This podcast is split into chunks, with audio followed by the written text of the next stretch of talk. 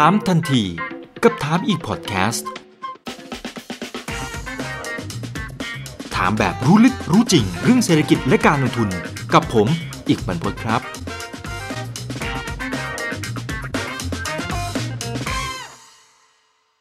ในช่วงนี้ถือว่าเป็นช่วงโค้งสุดท้ายก่อนการเลือกตั้งในประเทศสหรัฐอเมริกานะครับอีกแค่ไม่กี่สัปดาห์เท่านั้นเองนะครับก็จะเข้าสู่ช่วงการเลือกตั้งครั้งสำคัญในประวัติศาสตร์ของประเทศสหรัฐอเมริกา และเผลอๆจะสำคัญต่อทั้งเศรษฐกิจ และก็การลงทุนของทั้งโลกเลยก็ว่าได้รวมถึงในบ้านเราด้วยนะครับก็เลยต้องเรียนเชิญท่านนี้เข้ามาร่วมพูดคุยกันครับพี่ปิงประกิตสิริวัฒนเกตจาก Merchant Partner ครับสวัสดีครับพี่ปิงครับสวัสดีครับคุณเอกครับ สวัสดีครับครับ ครั้งที่แล้วเราคุยกันมันมาก ๆนะครับ มันกันทุกครั้งแหละ หัวข้อวันนี้ครับ เราชวนคุยเรื่องของการเลือกตั้งในประเทศสหรัฐอเมริกา เราเริ่มเห็นแล้วนะครับทั้งคู่ก็เริ่มที่จะมีการทำแคมเปญอะไรต่างๆ เริ่มเปิดเผยนโยบายออกมานะครับครับเดี๋ยวเอาแบบเบาๆก่อนละกัน พี่ปิงครับคิดว่าไอ้รอบนี้เอาเท่าที่ประเมินเท่าที่มองเห็นเนี่ยคือโอเค ถ้าดูจากผลโพลนะ คุณโจไบเดนก็คงจะนำอยู่ แต่สุดท้ายมันจะครับพลิกโผเหมือนกับไอ้รอบที่แล้วเปล่าพี่ปิงคิดว่าไง เออเป็นไปได้อ่าเป็นไปได้เฮ้ยเป็น ไปได้เหรอเป็นไปได้นะครับ คือเออถ้าเราไปดูคะแนนตอนนี้ของคุณไบเดนตามโพลเนี่ย เป็นพวก popular vote เนี่ยนะครับ เป็นพวกแบบว่าดูคะแนนตามความนิยมเนี่ย ปรากฏว่าเขาก็มีระยะห่างเนี่ยนะครับเอ่ออยู่ราวๆประมาณประมาณเจ็ดเจ็ด point นะบวกอยู่เจ็ดนะฮะเขาลางไม่ดีเลยบวกอยู่เจ็ดเพราะว่าย้อนกลับน้อยไปเหรอฮะสมัยคลินตันก็ก็อารมณ์ประมาณนี้แหละนะฮะ โอ้คลินตันนี่นำทรัมป์นี่คือจนแบบจนถึงเดือนพฤศจิกอะแล้วอยู่ดีๆสุดก็ท้ายเลยแล้วอยู่ดีก็ปักหัวเลยนะครับ ถามว่าครั้งนี้มีโอกาสไหมที่ที่ที่โพลมันจะพลิกล็อกก็มีครับ แต่มันจะน้อยลง เพราะว่าในแง่ของคู่แข่งเนี่ยความเป็นคู่แข่งของเดโมแครตเนี่ยเราเราก็จะพบแล้วว่าเขาเรียนรู้ไวนะครับยกตัวอย่างเช่น สมัยปี 2016 เนี่ยการเลือกตั้งในระดับของ House เนี่ยสภาผู้แทนเนี่ย ก็ปรากฏว่าแพ้นะ แพ้กระจุยเลยนะครับ แพ้กระจุยเลยนะครับเอ่อเรียกได้ว่าตัวริพับลิกันเนี่ยเอ่อมีที่นั่งเดี๋ยวผมขออนุญาตเปิดดูกันคือคือพูดง่ายๆคือริพับลิกันชนะนะครับแต่แต่พอมาเป็นสมัยปี 2018 นะครับเดโมแครตได้เพิ่มขึ้นมาอีก 40ริพับลิกันเสีย 40 แปลว่าไปกลับก็คือฉีกห่างไวกว่า 80 ถูกป่ะ นะครับ นี่คือสิ่งที่มันเกิดขึ้นว่าเดโมแครตอะมันมีการเรียนรู้ว่าพลาดเพราะอะไร สมัยตอนปี 2016 ก็คือทรัมป์เล่นในเรื่องของตัว social network เยอะมาก เล่นเรื่องของ Twitter เล่นเรื่องของ Instagram เยอะมากในการเข้าถึงคนรุ่นใหม่นะครับอันนี้ก็ได้คะแนนตรงนี้มาแบบพลิกโผมากๆในความเป็นชาตินิยมของอเมริกา แล้วก็ให้คนรุ่นใหม่เองเนี่ยได้กลับมาชอบเขา แต่ว่า 4 ปีผ่านไปแล้วด้วยตัวเขาเองก็ทำตัวเองนะ แล้วก็ ตัวไบเดนเองก็จะสังเกตเห็นได้เลยว่าค่อนข้างค่อนข้างเล่นบทแบบผู้ดีสู้เหรอเพื่ออ่าสู้เพื่อสู้เพื่อทุกคน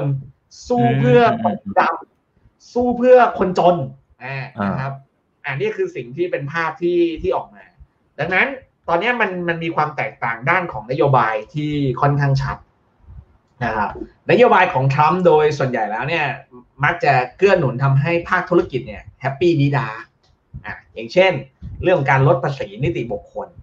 อืมนะครับ ในขณะเดียวกันโจไบเดนเนี่ยต้องการในเรื่องของสวัสดิการสังคมเยอะๆอ่าไปเป็นเน้นที่การการพัฒนาด้านคนนะครับ สังเกตนะ ส่วนทรัมป์เนี่ยคือเอื้ออำนวยให้ภาคธุรกิจเนี่ยทำกำไรให้ได้มากๆนะครับถ้าสองคนใดคนหนึ่งขึ้นมา ผมเชื่อว่ามันจะเกิดการ anti anti มาตรการของอีกฝั่งหนึ่ง นี่คือสิ่งที่มันสำคัญนะครับถ้าเป็น ทรัมป์ขึ้นมาก็จะ anti ทางฝั่งของโจไบเดนโจไบเดนขึ้นมาก็จะ anti ทางฝั่งทรัมป์ซึ่งทั้งหมดเนี่ยมันจะมีผลต่อตลาดหุ้นแน่ๆนะฮะแน่ๆซึ่งเราก็ต้องมานั่งติดตามกันนะครับว่าเอ่อใครขึ้นมาแล้วจะมีผลเปรียบเทียบอะไรยังไงนะครับก็ต้องมานั่งเดากันอีกทีหนึ่งนะครับอืมครับ คือเท่าที่ดูถ้าเป็นทางฝั่งของตลาดทุนเนี่ยเขาจะชอบฝั่งไหนมากกว่ากันเนี่ยจริง ๆ แล้วเนี่ยถ้าถ้าฝั่งตลาดทุนนะเอ่อน่าจะชอบทำมากกว่าอืมนะ คอยเพพูดราะว่านโยบายลดภาษีภาษีอะไรต่างเพราะว่าสิ่งที่ทรัมป์ทำเนี่ยมันทำให้กำไรของแต่ละบริษัทดีขึ้นอ่าโดยเฉพาะเรื่องการลดภาษีนะครับนะครับ แล้วก็เอ่อเรื่องของการออกมาตรการนะฮะในการที่จะเรียกขจัดอ่าหรือเป็นอุปสรรคนะครับ ต่อบริษัทนอกสัญชาติอเมริกา ถูกไหมฮะนะครับบริษัทต่างประเทศนะครับ ใครที่เป็นเทค จะเข้ามาหากินในอเมริกามันไม่ง่ายเหมือนเดิมแล้ว จะเห็นได้ว่าอยู่ดีๆอยู่ดีๆอยู่ดีๆอะนะครับ ทั้งในเรื่องของตัววอลมาร์นะฮะอยู่ดีๆก็ได้เข้าไปซื้อหุ้นนะครับของตัว b บ d a n c e อย่างเงี้ยนะครับอยู่ดีๆก็ได้นะครับ โอเค b บ d a n c e อาจจะได้เงินเพิ่มแต่อยู่ดีๆนะก็เป็นถูกบริษัทในสหรัฐเนี่ยเป็นเจ้าของ เพราะฉะนั้น มันจะมีเรื่องของมาตรการกฎหมายนะครับที่มันจะกีดขวางเป็นกำแพงเนี่ยนะครับบริษัทต่างประเทศเนี่ยเยอะนั้นถ้าในแง่ของบริษัทต่างๆ ในสหรัฐถามว่าชอบใครผมว่าชอบทรัมป์ผมว่าน่าชอบทรัมป์ส่วนโจไบเดนเขาก็คงไม่ถึงขนาดว่าจะจะไม่ได้ชอบนะแต่น่ากลัวมากว่าถ้าโจไบเดนขึ้นมาแล้ว เรื่องของการลดภาษีนิติบุคคลเนี่ยผมว่ามีการทบทวนแน่นอนแน่นอนนะครับแล้วมันก็คงจะกระทบกับตลาดพอสมควรนะครับ อย่างไรก็ตามมันก็จะมีทั้งฝั่งที่เป็นข้อดีแล้วก็ข้อเสียนะครับ เดี๋ยวก่อนอื่นเลยเนี่ย ผมมองว่าเราลองไปดูก่อนแล้วกันว่าสถิติที่ผ่านมานะฮะไปดูภาพของการเคลื่อนไหวของตลาดหุ้นสหรัฐนะครับ ในช่วงของก่อนการเลือกตั้ง เส้นปะสีขาวเนี่ยคือ election day election day นะฮะจะพบว่าตลาดหุ้นอเมริกาเนี่ยนะฮะ ก่อนที่มันจะไปถึง election day เนี่ย ไม่ว่าจะเป็นรอบปี 2004 2000 2016 2008 เนี่ย ตั้งแต่ September ยัน October เนี่ยนะฮะ จนไปถึงกลาง November เนี่ย มันลงก่อน ส่วนใหญ่แล้วจะลงนะครับ ส่วนใหญ่แล้วจะลงนะฮะ แล้วก็อาจจะมีดับดับดับลงมาบ้างนะครับ ในช่วงหลังจากการเลือกตั้งเสร็จนะครับ เราก็จะฟื้นขึ้นมาในช่วงท้ายอยู่ดีนะครับ อันนี้คือสิ่งที่มันเกิดขึ้นนะครับ จะมีที่มันโดดเด่นมากๆเนี่ย มีตอนปี 2004 2004 กับ 2016 นะครับ 2004 กับ 2016 ถ้าเราจะสังเกตได้เลยว่าตอนนั้นเนี่ยเป็นใครที่มาครับ ก็เป็นริพับลิกันทั้งคู่เลย 2000 ก็เป็นริพับลิกันนะครับ เพราะฉะนั้นมันก็เลยไม่ได้บอกเสมอไปว่าริพับลิกันมานะ หลังเลือกตั้งแล้วมันต้องขึ้นอะ2004 ขึ้น 2016 ขึ้นนะครับ แต่ว่า 2008 เนี่ยมันอันนี้คือเดโมแครตตอนนั้นก็คือโอบามานะครับเอามันก็เลยไม่สามารถที่จะบอกได้ว่าถ้าเป็นเดโมแครตจะต้องลงเสมอ เพราะว่า สติมันมีมาน้อยไป แต่สิ่งที่เห็นก็คือเนี่ยก่อนเลือกตั้งอะโดนนะฮะหลังเลือกตั้งอาจจะมีโดนบ้างแต่สุดท้ายแล้วก็จะฟื้นขึ้นมาเร็วนะครับ แล้วก็ปรับเพิ่มขึ้นในปีถัดไป นี่คือธรรมชาติของตลาดทุนในอเมริกา แล้วรอบนี้ถ้าเป็นโจไบเดนอ๋อเป็นทรัมป์นะครับ จริงๆแล้วมันจะไม่ได้มีเงื่อนไขแค่โจไบเดนหรือทรัมป์มันจะมีเรื่องของการเลือกในส่วนของซีเนตแล้วก็เฮาส์ด้วย เงื่อนไขมันมันมันไม่ได้เหมือนเดิมนะครับ แต่ก่อนที่จะไปว่าจะเป็นโจไบเดนหรือเป็นทรัมยังไงเนี่ยเราลองมาดูล่าสุดนะครับ ความเป็นไปได้นะครับ ในแต่ละในแต่ละรัฐนะฮะว่าจะเป็นรัฐพื้นที่ของใครยังไงนะครับ อันนี้ผมก็ไปดึงมาจากซอสซอสหนึ่งนะครับจำชื่อไม่ได้แล้วต้องขออภัยด้วยนะครับจำชื่อซอสที่ไปดึงมาไม่ได้นะครับซอสที่ว่านี้ก็ให้โพลออกมาว่าแต่ละพื้นที่ถ้าเป็นในส่วนของสีฟ้าเนี่ยมันก็จะเป็นในส่วนของเดโมแครตนะครับ ตอนนี้ตัวเลขเนี่ยนะฮะมันก็จะอยู่ที่ราวๆประมาณ 278 นะฮะกับ 187 187 นี่เป็นส่วนของทรัมป์ที่จะได้นะครับแต่ว่ามันจะมีตัวฟรีอยู่ประมาณ 73 73 เนี่ยคือยังไม่รู้ว่าจะไปทางไหน เช่นอริโซนานะครับนะครับอ่าฟลอริดายังไม่ได้ยังไม่รู้ว่าจะเหวี่ยงไปทางด้านไหนกันแน่ แต่เอาเท่าที่คร่าวๆเนี่ยก็คืออันนี้คือฝั่งของทรัมป์เนี่ยได้แน่ๆเกือบได้แน่เนี่ยประมาณ 187 นะครับส่วนไบเดนเนี่ยก็ 278 นะครับอันนี้คือแบ่งกัน ทีนี้เนี่ยผลโพลล่าสุดนะครับ ผลโพลล่าสุดไบเดนนะฮะอันนี้คือ general election เลยนะนะฮะผลโพลล่าสุดเลยนะครับ ก็อยู่ที่ประมาณคะแนนความนิยมประมาณ 50นะฮะตัวทรัมป์เนี่ยประมาณ 43 แปลว่าห่างกันอยู่ 7 ปรากฏว่าไอ้ gap 7เนี่ยมันเป็นอย่างเงี้ยมาตั้งนานแล้ว spread มันห่างกันอยู่ประมาณ 7 เนี่ยมาหลายเดือนแล้วนะครับ ธรรมดามากนะครับ ถามว่าเชื่อได้ไหมว่าไบเดนจะต้องได้มา ผมมองว่าเชื่อไม่ค่อยได้ เพราะว่าถ้าเราย้อนกลับไปปีตอนปี 2016 เนี่ย ก็เป็นอย่างเงี้ยแหละ คือเดโมแครตจะได้เยอะรีพับลิกันได้น้อยนะฮะ แล้วก็คลินตันเนี่ยนำทรัมป์นะจะเห็นได้ว่านี่คือชัดเจนมากอันนี้คือข้อมูลของเก่าจนถึงเดือนกันยาเลยนะ ของเก่าที่ภาพผมเก็บมานะฮะ 44 ต่อ 39 ห่างกัน 5%นี่เยอะนะครับ ก่อนหน้าจะห่างกัน 5%นี่คือห่างกันเท่าไหร่ครับ ตอนเดือนมีนาโอ้แม่เจ้านะฮะ ห่างกันเรียกได้ว่า แปดเก้าพอยต์อะแปดเก้าเปอร์เซ็นต์นะฮะแล้วก็มีช่วงบีบเข้าหากันบ้างนะครับ ช่วงนี้ก็จะเริ่มมีเรื่องของการเผยแพร่เอกสารของ FBI เลยพวกเนี้ยช่วงนี้คะแนนของคินตันเขาก็จะตกลงนะฮะเริ่มแบบเริ่มหวั่นแล้วคนอเมริกาก็เริ่มไม่ไว้วางใจแล้วนะไม่อยากได้ผู้หญิงมาเป็นผู้นำนะฮะก็จะเริ่มสั่นนะฮะแต่รอบนี้ก็เห็นได้ว่าแต่สุดท้ายคินตันก็นำมาตลอด แล้วก็โดนแล้วก็โดนนะครับ ทีนี้เนี่ยถ้ารอบนี้ระยะสำคัญเนี่ยมันจะอยู่ที่ เอ่อฮาส์กับซีเนตต้องทำทำความเข้าใจของระบบการเลือกตั้งของอเมริกาก่อนว่านะฮะของอเมริกาก่อนว่า คือตัววุฒิสภาเนี่ยนะครับเขาก็จะมีการเลือกตั้งทุก ๆ 2 ปีนะฮะวุฒิสภาซีเนตของเขาเนี่ยจะแบ่งเป็น 3 ทีม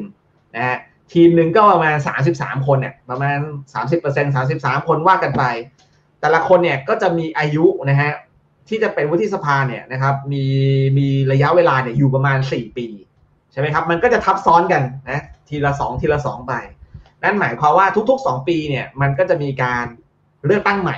สำหรับทีมที่หมดอายุไปถูกไหมครับอ่านะครับเพราะว่ามันมีทั้งหมด 3 ทีมเลือกตั้งทีละ2นะครับอ่าตรงเนี้ยปรากฏว่าปัจจุบันเนี่ยนะครับในฝั่งของเอ่อริพับลิกันเนี่ยอาจจะยังมีจำนวนสวที่มากกว่า ทางด้านเดโมแครตอยู่ประมาณ 3-4 คนนะครับ อยู่ประมาณ 3-4 คนได้ แต่ว่ารอบนี้เนี่ยที่จะมีการเลือกตั้งนะครับสวสารสารท่านที่ต้องหมดวาระเนี่ย ส่วนใหญ่แล้วเป็นริพับลิกันนะ ดังนั้นถ้าเลือกกลับมาแล้วไม่ได้กลับมาเป็นเหมือนเดิมเนี่ย มันก็จะเท่ากับเป็นการโยนเก้าอี้ไปให้เดโมแครต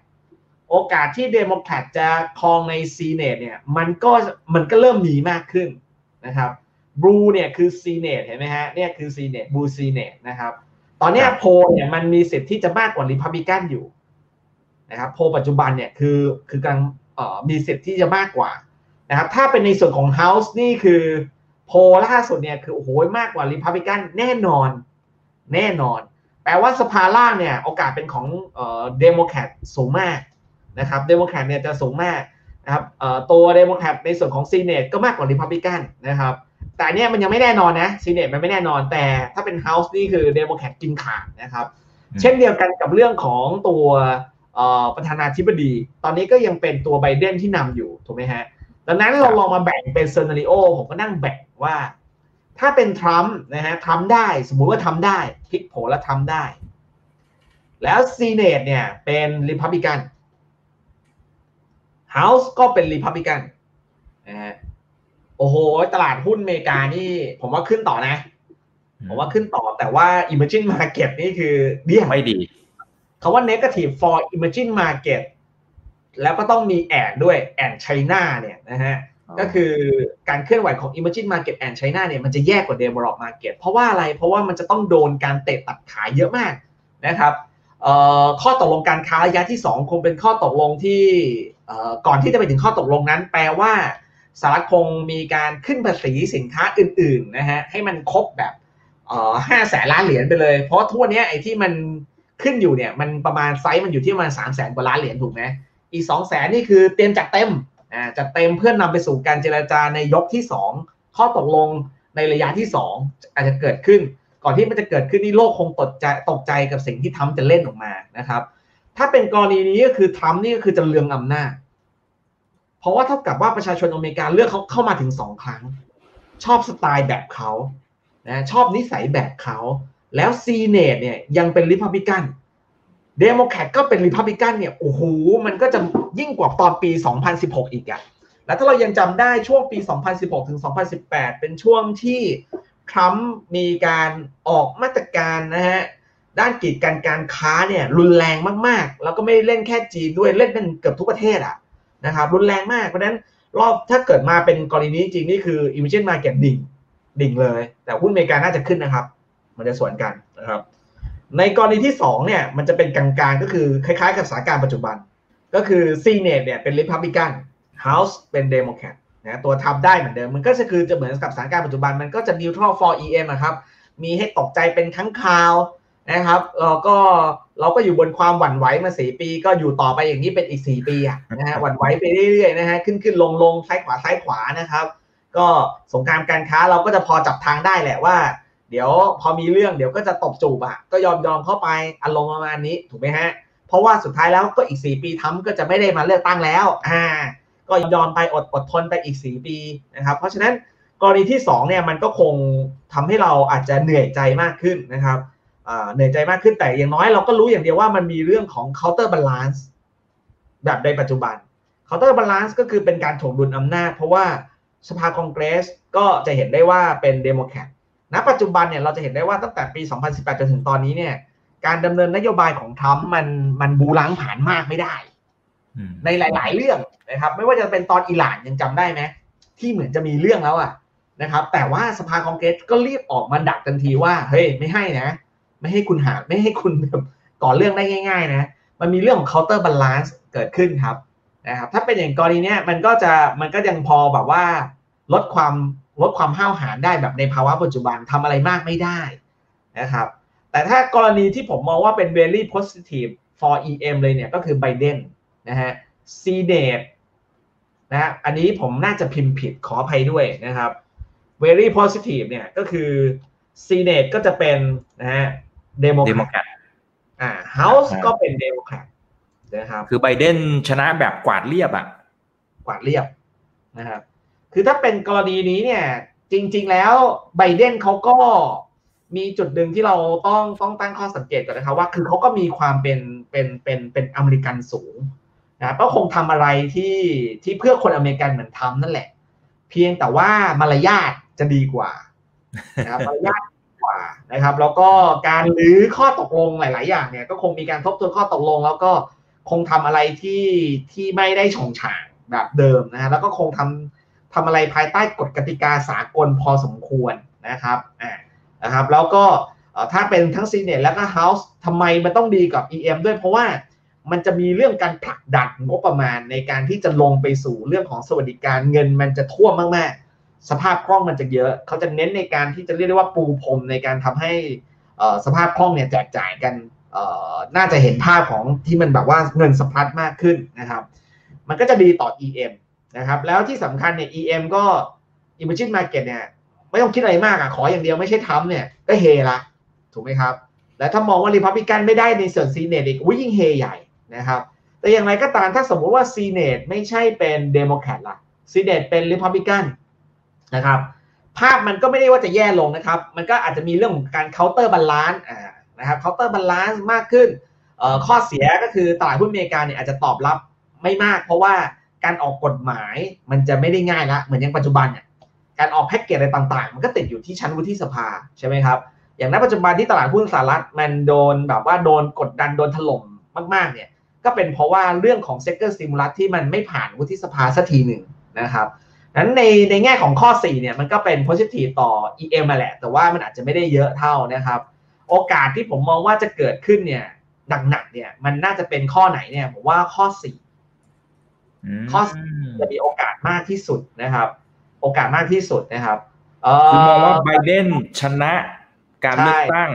แต่ว่าทางฝั่งริพับลิกันได้ซีเนตไปได้สวไป House ก็จะเป็นเดโมแครตนะครับอันนี้ก็น่าจะเป็น มองว่าเป็นบวกต่อ EM ก็แสดงว่ามองบวกต่อตลาดหุ้นไทยด้วยใช่มองบวกแต่ว่าไม่ได้ถึงขนาดบวกแรงอะไรมากอะไรอย่างเงี้ยนะครับมันถึงขนาดว่าบวกจะบวกแรงนะนะครับ แต่ว่าถ้าเป็น choice แบบว่า Senate ก็เดโมแครต House เป็นเดโมแครตโอ้โหเอ็มนี่คงตอบรับกันขึ้นไป แต่ถามว่ามันจะดีจริงหรือเปล่าไม่รู้นะ เพราะสุดท้ายเราต้องดู policy ไบเดนว่าจะเป็นยังไงนะครับ แต่ว่าทิศทางมันก็จะคล้ายๆกับตอนโอมาม่าสมัยแรกนะครับตลาดหุ้นทั่วโลกก็บูกันหมดสดใส นะครับ ก็จะเป็นอย่างนี้ไหมก็น่าติดตามนะครับ ก็น่าติดตามในส่วนของการเลือกตั้งของสหรัฐนะครับ โอเคเราก็ทีนี้ทีนี้ถ้าเป็นในมุมของนักลงทุนไทยนะครับ เราจะตั้งรับอย่างไรสมมุติว่าเป็น in case นะครับที่ที่พี่ปิงบอกว่ามันน่าจะเป็นกรณีที่4นะครับซึ่งก็น่าจะเป็นบวกต่อตลาดหุ้นใน EM แล้วก็ตลาดหุ้นในบ้านเรานะครับ อาจจะเป็น 2 กรณีก็ได้ครับ กรณีที่ 1 ที่ที่มันเป็นแบบนี้เลยนะครับ เราจะ เข้าไปมารุมมาตุ้มกับกลุ่มไหนดีนะครับ แล้วถ้าสมมติมันไม่ได้เป็นอย่างนั้น เราจะฝากความหวังไว้ที่กลุ่มไหนที่มันแบบโอ้ทนทานอะ คือต่อให้ใครชนะก็ช่างมันเถอะไม่เป็นไร อันนั้นคือแล้วแต่เขาอะ แต่ว่าเรายังสามารถลงทุนได้สบายใจแบบชิวๆอาจจะเป็น 2 กรณีแบบนี้ก็ได้ครับเผื่อท่านไหนที่ที่แล้วแต่ว่ารับความเสี่ยงได้มากน้อยแค่ไหนยังไง อาจจะไม่เท่ากันคือง่ายๆเราย้อนกลับไปดูในสองสามปีที่ผ่านมาที่ประเด็นเรื่องของเทรดวอร์เนี่ย มันหนักหน่วง นะฮะรุนแรงเนี่ยนะครับ เราก็จะพบว่าเวลา trade war รุนแรงคือกลุ่มส่งออกชิ้นส่วนอิเล็กทรอนิกส์นี่พังเลย ถูกไหมฮะ ดังนั้นง่าย ๆเลยนะครับ ถ้ารอบนี้เป็นทรัมป์แล้ว Senate ก็เป็นริพับลิกัน House ก็เป็นริพับลิกันนี่คือ ไม่ต้องไปหยิบเลยนะฮะ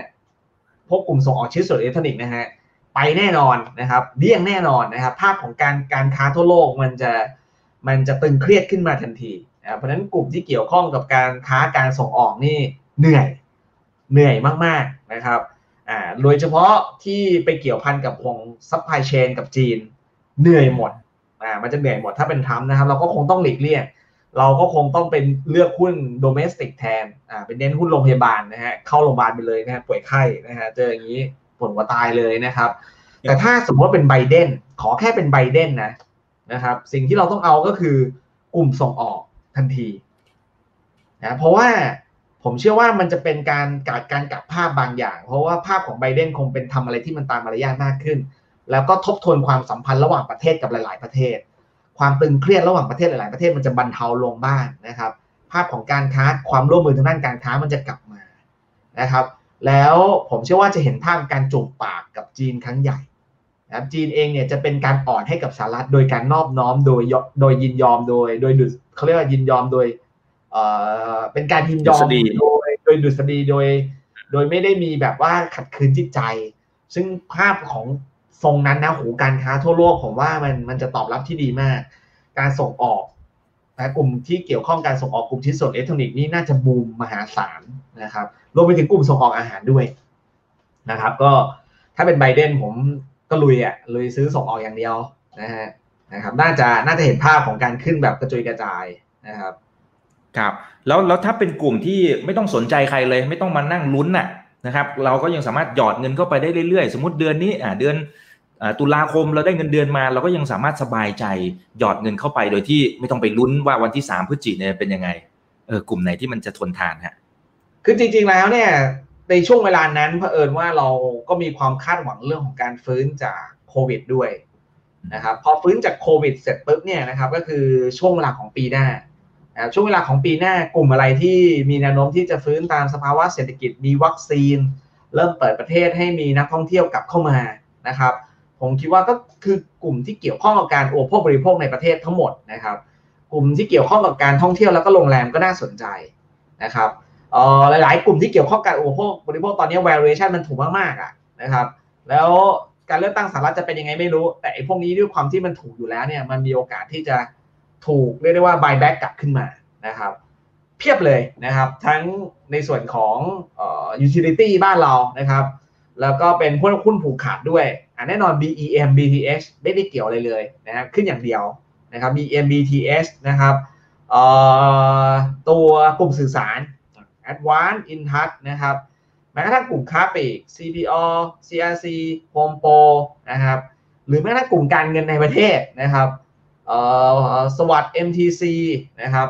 จะเอาลงลงมาเล็กหน่อย JMT ชโยอมานา พวกนี้ไม่ไม่น่าจะได้รับผลกระทบอะไรจากเรื่องของอภาพของการที่ทรัมป์นะถ้ากลับมาเป็นประธานาธิบดีอีกครั้ง อืมครับ แต่มันเริ่มมีอีกเสียงหนึ่งครับพี่ปิง คือนักวิชาการในบ้านเราหรือแม้กระทั่งในต่างประเทศเขาเริ่มพูดถึงอีกหนึ่งซีนารีโอก็คือว่าทางด้านของคุณทรัมป์เองเนี่ยเขาอาจจะไม่ยอมรับผลการตัดสินก็ได้ คือถ้าสังเกตสัญญาณระยะหลัง โดยเฉพาะอย่างในช่วงไม่กี่วันที่ผ่านมาเขาเริ่มพูดแล้วนะ นักข่าวเริ่มไปถามเขาแล้วว่าเฮ้ยถ้าคุณแพ้แพ้การเลือกตั้งเนี่ยคุณจะ transfer พวกอำนาจให้กับรัฐบาลชุดใหม่แบบ peaceful หรือเปล่า แบบสันติหรือเปล่า เขาไม่ตอบนะพี่ปิง เขาไม่ตอบอะแล้วเขาบอกว่าเนี่ยเขาติดโทรศัพท์นู่นนี่นั่นเป็นโทรศัพท์แบบฉุกเฉินเลยเฮ้ยถ้ามันเป็นกรณีแบบนั้นแล้วเขาพูดมาโดยตลอดว่าไอการที่เลือกตั้งแบบเหมือนกับส่งทางไปรษณีย์ต่าง ๆ มันอาจจะมีปัญหาแล้วเขาพูดหลายรอบมาก ไม่รู้มันเป็นการส่งสัญญาณว่าถ้าเขาแพ้เขาจะไม่ยอมรับหรือเปล่า ถ้ามันเป็นซีเนโรแบบนี้ เราต้องมีสินทรัพย์อะไรที่ที่เอาเหมือนกับว่าติดปลายนวมหน่อยถ้าเป็นกรณีแบบนี้ที่ผมว่า emerging market จะว้าวขึ้นมาทันทีเลยนะฮะจะว้าวเลยเพราะว่า มันจะเกิดเหตุการณ์ก็คือฟัน outflow ออกจากอเมริกาทันทีนะครับเพราะว่าประเทศอเมริกามีเกิดเหตุการณ์คือไม่ยอมรับกติกา ไม่ยอมรับเกมที่ตัวเองเซตขึ้นมาเนี่ยฟันมันจะ outflow แล้ว emerging market จะได้ประโยชน์นะครับและแน่นอนว่าจีนจะพังงาดนะครับจีนพังงาดเอ้ยแม้กระทั่งดัวนอตเอเชียก็ขึ้นดีไม่ดีไทยมันจะขึ้นเอาด้วย ผมมองว่ายิ่งถ้าอเมริกามีเรื่องแบบนั้นนี่คือ คือมันจะเป็นเรื่องที่ดีกับ emerging market นะครับ อืมครับ แต่ไม่ได้แล้วในมึงเขาก็ก็ต้องโดนเซลล์ออฟอะเงินมันก็ต้องไหลออกอะนะครับฮะฮะทองคำเหรอครับ ทองคำอันนี้มันน่าจะเป็นอีกหนึ่งสินทรัพย์ที่ที่จะได้ประโยชน์ในมุมนี้หรือเปล่า เป็นเป็นไปได้ครับ เป็นไปได้เป็นไปได้มาก ๆนะครับ เวลาถ้าจะมีเรื่องอะไรทองคำน่าน่าจะได้ประโยชน์ แต่อย่างไรก็ตามเนี่ย ผมมองว่าทองคำมันมีธีมใหญ่ที่ที่รออยู่นะครับ คือธีมใหญ่ของทองเนี่ย ปักธงไว้ก่อน เราต้องปักธงไว้ก่อนว่า ตอนนี้โลกมันอยู่ภายใต้สภาวะคือหนี้เยอะมากๆหนี้ท่วมนะครับหนี้ท่วมมากๆทั้งรัฐบาลเอ่ยเอกชนเอ่ยประชาชนเอ่ยนะครับหนี้ท่วมมากๆแบบนี้สิ่งที่จะตามมาคือดอกเบี้ยขึ้นไม่ได้ ถูกไหมฮะหนี้ท่วมดอกเบี้ยขึ้นไม่ได้ แต่สภาพคล่องมันเยอะมากๆสภาพคล่องเยอะมาจากไอ้หนี้เยอะๆเนี่ยแหละพอสภาพคล่องเยอะแปลว่าในระยะยาวเนี่ย เงินเฟ้อมันจะกำลังจะกลับมา จริงๆแล้วไม่ได้ระยะยาวด้วยระยะกลาง เงินเฟ้อมันกำลังพุ่งขึ้นแรงนะครับ แต่ดอกเบี้ยขึ้นไม่ได้ สิ่งที่เราเจอก็คืออัตราดอกเบี้ยที่แท้จริงตอนนี้ติดลบนะฮะลบอยู่ประมาณราวๆมันหนึ่งจุดห้าเปอร์เซ็นจะไปสองเปอร์เซ็นอยู่แล้วเนี่ยนะครับติดลบอยู่แบบนี้เนี่ยมันก็เลยเป็นไปไม่ได้ที่ทองจะอยู่กับที่ แล้วทองก็ควรจะต้องปรับเพิ่มขึ้นไปเรื่อยๆเลย เพราะเมื่อไหร่ก็ตามที่อัตราดอกเบี้ยติดลบอัตราดอกเบี้ยที่แท้จริงติดลบหมายเพราะว่าเราถือเงินไว้เฉยๆเงินเรากำลังด้อยค่าลงไปเรื่อยๆนะครับ ในทางตรงกันข้ามเนี่ย พวก metal พวก hard commodity ราคามันก็เลยควรต้องปรับเพิ่มขึ้นในระยะยาว แล้วผมกำลังมองว่าโลกเราใบนี้เนี่ยมันกำลังในระยะถัดไป เมื่อรัฐบาลมีหนี้ท่วมเยอะๆมากๆเนี่ย เราจะอยู่กันต่อไปได้ยังไง ผมมองว่ามันจะเกิดเรื่องของการ reset ระบบเงิน reset ระบบเงินเคยเกิดขึ้นครั้งหนึ่งเมื่อตอนสมัยนิกสันปี 1971นิกสันไม่ให้เอาดอลลาร์ไปผูกกับทอง ไม่ต้องมีทองเป็น backup นะฮะ หลังจากวันนั้นเกิดอะไรขึ้น1971จนถึงปัจจุบันทองขึ้นมาแล้วกว่า ขึ้นกระจุยเลยกว่าอืม60เท่าตัว60กว่าเท่าตัวนะครับภายในระยะเวลาแค่30กว่าปี30อ่า50ปีนะครับก็ปีละเท่าอะปีปีละเท่าตัวนะฮะคือค่าเฉลี่ยเป็นงั้นก็คือขึ้นมากว่า50 60เท่าตัว ผมคิดว่าในระยะกลางถึงระยะยาวเนี่ยสถานการณ์การเงินณปัจจุบันมันมีสิทธิ์ที่จะเกิดเรื่องการ reset reset ระบบเงินอีกครั้งหนึ่งหมายความว่ารัฐบาล เป็นหนี้ธนาคารกลางเยอะมากๆ เยอะมากๆจนทำไงดีอะก็ก็ก็ก็แฮกคัดเลยจะแฮกคัดเริ่มต้นใหม่ มันมันมีความเสี่ยงที่จะเกิดภาพนั้นนะครับ ทองมันก็จะมีสิทธิ์ชุดไปได้ไกลๆเอ่อแปลว่าถ้ายิ่งมีเรื่องของถ้าสมมติว่าการ transfer อำนาจระหว่างประธานาธิประธานาธิบดีของสหรัฐระหว่างทรัมป์ไปกับไบเดนถ้ามันเกิดปัญหานะโอ้ทองมันควรจะต้องแบบได้รับการตอบรับที่ดีมากๆอะนะครับ เพราะอะไร ราะดอลลาร์มันจะด้อยค่าลงรุนแรงมากนะครับอืมอืมครับ เงินก็เลยจะต้องโยกไปที่ทางด้านของทองคำนะครับครับโอเคเออในในในช่วงที่ผ่านมาเนี่ยคือเม็ดเงินฟันฟลอเนี่ยถึงแม้ว่าประเทศเพื่อนบ้านของเราในบางช่วงนะครับเขาอาจจะได้รับอันนี้สงส์ก็ตามนะแต่บ้านเราดูเหมือนจะเป็นฝั่งขายมาโดยตลอดในช่วงหลายปีที่ผ่านมาเราเคยคุยกันเรื่องนี้แล้ว แต่ว่าถ้าสมมติมันเกิดกรณีที่อ่าการเลือกตั้งรอบนี้นะครับแล้วเป็นทางด้านของเอ่อเม็ดเงินที่มันอาจจะไหลเข้ามา ทางด้านของภูมิภาคเอเชีย หรือ emerging market เนี่ยมันจะมีเหตุผลอะไรที่ที่เขาอาจจะขายบ้านเราต่อ ในขณะที่ไปซื้อประเทศอื่น หรือมันจะมีเหตุผลอะไรที่สุดท้ายเม็ดเงินก็ต้องกระเด็นกระดอนมาที่บ้านเราบ้างฮะคือณปัจจุบันเนี่ยเสียดายนะ เป็นคำถามที่ถ้ามีเวลาให้ผมผมจะดีใจมากเลยคือ จะไปหาภาพของเงินเนี่ยนะฮะที่เอ่อไหลเข้ามาใน emerging market ให้ดูนะฮะครับคือถ้ามีเวลา นะให้ผมได้สักไม่งั้นจริงๆเดี๋ยวสองนาทีได้สองครับนาได้ทีครับดี๋วได้เลยหาให้นะครับได้เลยครับ อันนี้มัเดี๋ยวจะไปห็นภาพชัดตัดต่อได้มากอืมๆนะครับ ได้เลยครับ ได้ภาพมาแล้วนะคุณเอกนะครับ อันนี้คือ โอ้ฟัรนวดโฟเร็วมากที่โอเคเข้ามาใน emerging market นะฮะนี่คือฟันโฟนะครับเนี่ยจะเห็นได้ว่าเลยครับนะทุกวันนี้เนี่ย มันไม่ได้ออกแต่ไทยหรอกทั้งมันออกทั้งใน emerging market นั่นแหละ เห็นไหม นะครับ อันนี้คือออกมาตั้งแต่ต้นปีนะครับ ออกมาหนักๆช่วงเดือนมีนาใช่ไหมครับ แล้วล่ะมีฟื้นขึ้นบ้าง แล้วก็ไม่ได้เข้ามาเลย แปลว่าไอ้ที่เราเห็นหุ้นเอเชียปรับเพิ่มขึ้นตรงวันเนี้ยมาในเงินในประเทศเขาเองนั่นแหละ เห็นนะฮะอืมดูนะฮะอืมนี่คือต่ำมากๆ ต่ำมากๆ ต่ำมากๆ แล้วก็ไม่รู้ว่าจะกลับมาวันไหน ถ้าอยากจะบอกว่าเฮ้ยเงินมันจะไหลออกจากบ้านบ้านเราแล้วจะไปเข้าในในใน regional ไหมผมว่า มันคงไม่ได้เห็นชัดขนาดนั้น นะครับ แต่ก็ไม่ได้หมายความว่าขายเราแล้ว หมายความว่าต้องขายประเทศอื่นใน emerging market นะ ไม่ใช่นะครับ คือตัวนี้เนี่ยความความไม่น่าสนใจของตลาดหุ้นไทยมันเยอะมากนะครับ ถ้าเราย้อนกลับไปดูในบรรดาพวก global fund นะกองทุนใหญ่ๆ สักห้ากองทุนที่ลงทุนใน emerging market เอา top five เลยนะ ไม่มีใครมีหุ้นไทยเลยห้ากองทุนหุ้นใหญ่เนี่ย แต่ด้วยความที่มันลงทุนใน emerging market หมายความว่า เขาก็อาจจะต้องลงทุนในประเทศอื่น ซึ่งตอนนี้มันไปโฟกัสที่จีน ไปโฟกัสที่เกาหลี ไปโฟกัสที่ไต้หวัน เพราะเขาจับเป็น tier emerging market จีนเกาหลีไต้หวันเขาจับเป็น tier emerging market อยู่นะครับ แต่ก็อย่างที่เราเห็นภาพอะครับว่าณปัจจุบันเนี่ยทั้ง emerging market เนี่ยมันเป็น fund outflow นะมันก็เลยไม่ถึงขนาดจะบอกว่าเฮ้ยถ้าออกจากไทยแล้วมันจะไปเข้าประเทศอื่นนะคือโดยภาพรวมคือมันออกกันทั้งหมดนะครับแต่ผมก็ไม่สามารถสรุปได้ว่าถ้าออกจากไทยแล้วคือก็ต้องออกจากคนอื่นด้วย มันก็ไม่ได้เหมือนกันนะครับ แต่ข้อดีอย่างหนึ่งก็คือว่าตอนนี้ด้วยความที่ไทยเนี่ย มันเรียกได้ว่าอยู่นอกสายตามากๆ มันเอาคลาสมากอยู่นอกสายตามากๆเนี่ย ถ้าวันใดวันหนึ่งนะฮะเกิดมีปฏิหารเกิดขึ้นในประเทศนะครับหลาย ๆ อย่างภาพลักษณ์เราดูดีขึ้นนะครับ อะไรหลายอย่างสร้างความเชื่อมั่นได้กลับมามากขึ้นเนี่ย ด้วยความที่ตอนนี้ต่างชาติเขาแทบจะไม่มีหุ้นเลยเราอยู่ในมือเลยเนี่ย การกลับมามันก็จะมีผลนำให้เรามีโอกาสจำขึ้นได้แรงๆนะครับเราก็ไม่รู้ว่า จะทันจะทันลูกสาวผมเข้ามหาลัยไหมก็ก็ก็จะรอดูนะครับครับครับโอเคเอาละครับพี่ปิง ขอบพระคุณมากเลยนะครับ วันนี้ข้อมูลครบถ้วนนะครับ เดี๋ยวยังไงถ้ามีประเด็นที่เกี่ยวข้องกับ เรื่องราวเหล่านี้นะฮะซึ่งผมเชื่อว่ายังไงก็ต้องมีอยู่แล้ว ก็เดี๋ยวก็ต้องเชิญทางด้านของพี่ปิงกลับมาร่วมพูดคุย แล้วก็ให้ภาพกลยุทธ์กับพวกเราเพิ่มเติมด้วยนะครับ เดี๋ยวฝากให้พี่ปิงฝากนะครับสำหรับตัวเพจ Facebook นะครับคนไหนที่อยากจะไปตามพี่ปิงคุยแบบสนุกสนุกแบบนี้นะครับก็สามารถไป follow กันได้ครับเชิญครับพี่ปิงครับก็มีเพจ Facebook อยู่นะครับของปิงประกิตนะครับ อยากจะฝากทุกท่านนะครับ ช่วยไลค์ช่วยแชร์ให้ด้วยนะครับ แฟนๆเพจของถามอีกกับอีกเนี่ยมีเยอะมากๆนะครับ มีเป็นล้านคนได้เลย สาธุครับพี่ผมขอผมขอกำลังความช่วยเหลือจากทุกท่านบางส่วนนะฮะ ช่วยขยี้ไลค์ขยี้แชร์ให้ปิงปิงด้วยเพราะว่าเอ่อตอนนี้ยอดยอดไลค์ก็ประมาณสามหมื่นเก้าแล้วครับ ผมขอสักติ่งหนึ่งเนี่ยของคุณอีกกับถามอีกกับอีก